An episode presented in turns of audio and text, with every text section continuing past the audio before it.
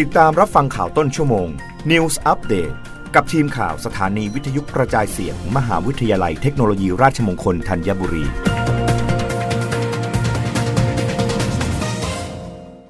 รับฟังข่าวต้นชั่วโมง โดยทีมข่าววิทยุราชมงคลธัญบุรีค่ะ รัฐบาลย้ำข่าวดีลดค่าธรรมเนียมโอนจำนองบ้านพร้อมที่ดิน คอนโด ราคาไม่เกิน 3 ล้านบาท มีผลแล้วถึง 31 ธันวาคม 2566 นี้รองรับเศรษฐกิจฟื้นตัว มุ่งสร้างความมั่นคงด้านที่อยู่อาศัย ฟื้นธุรกิจอสังหาริมทรัพย์นางสาวทิพานันสิริชนะ รองโฆษกประจำสำนักนายกรัฐมนตรีเปิดเผยว่า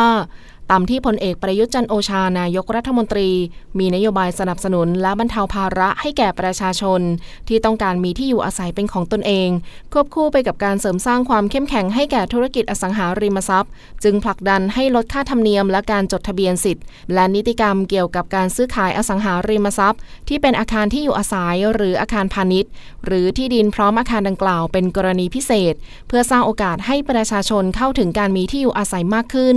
ทั้งนี้เว็บไซต์ราชกิจจานุเบกษา ได้เผยแพร่ประกาศเรื่องที่พลเอกอนุพงษ์เผ่าจินดา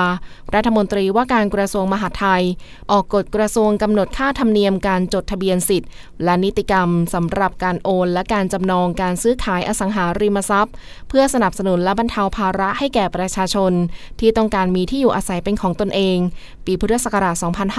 2565 โดยอาศัยอำนาจตามความในมาตรา 15 วรรคหนึ่งแห่งพระราชบัญญัติให้ใช้ประมวลกฎหมายที่ดิน พุทธศักราช 2497 และมาตรา 103 วรรคหนึ่งแห่งประมวลกฎหมายที่ดิน ซึ่งแก้ไขเพิ่มเติมโดยพระราชบัญญัติแก้ไขเพิ่มเติมประมวลกฎหมายที่ดิน ฉบับที่ 2 พุทธศักราช 2521 กฎกระทรวงมีผลสำหรับการจดทะเบียนสิทธิ์และนิติกรรม เกี่ยวกับการซื้อขายอสังหาริมทรัพย์ที่เป็นอาคารที่อยู่อาศัย ประเภทบ้านเดี่ยว บ้านแฝดหรือบ้านแถว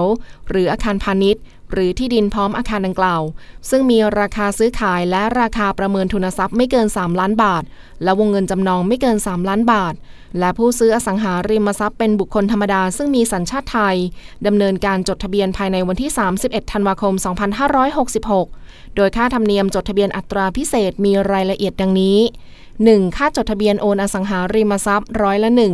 2. ค่าจดทะเบียนการจำนองอสังหาริมทรัพย์ อันเนื่องมาจากการจดทะเบียนโอนอสังหาริมทรัพย์ ตามวงเล็บหนึ่งในคราวเดียวกันร้อยละ 0.01 รับฟังข่าวครั้งต่อไปได้ในต้นชั่วโมงหน้า กับทีมข่าววิทยุราชมงคลธัญบุรีค่ะ รับฟังข่าวต้นชั่วโมง News Update ครั้งต่อไป